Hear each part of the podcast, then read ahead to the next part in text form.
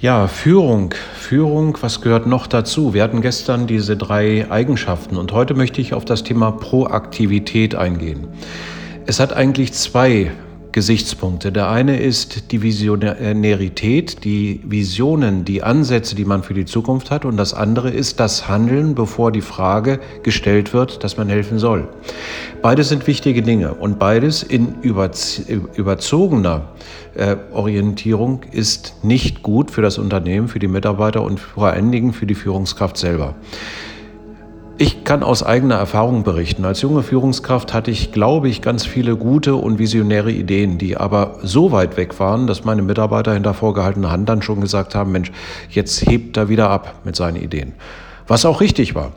Äh, es waren aber nicht die Ideen, die falsch waren, sondern die Art, diese Ideen an den Mann zu bringen, nämlich in kleinen Schritten, in kleinen äh, Steps in die Richtung zu laufen, bis jeder davon überzeugungsfähig war, diese Dinge anzunehmen und mit mir gemeinsam weiterzuentwickeln.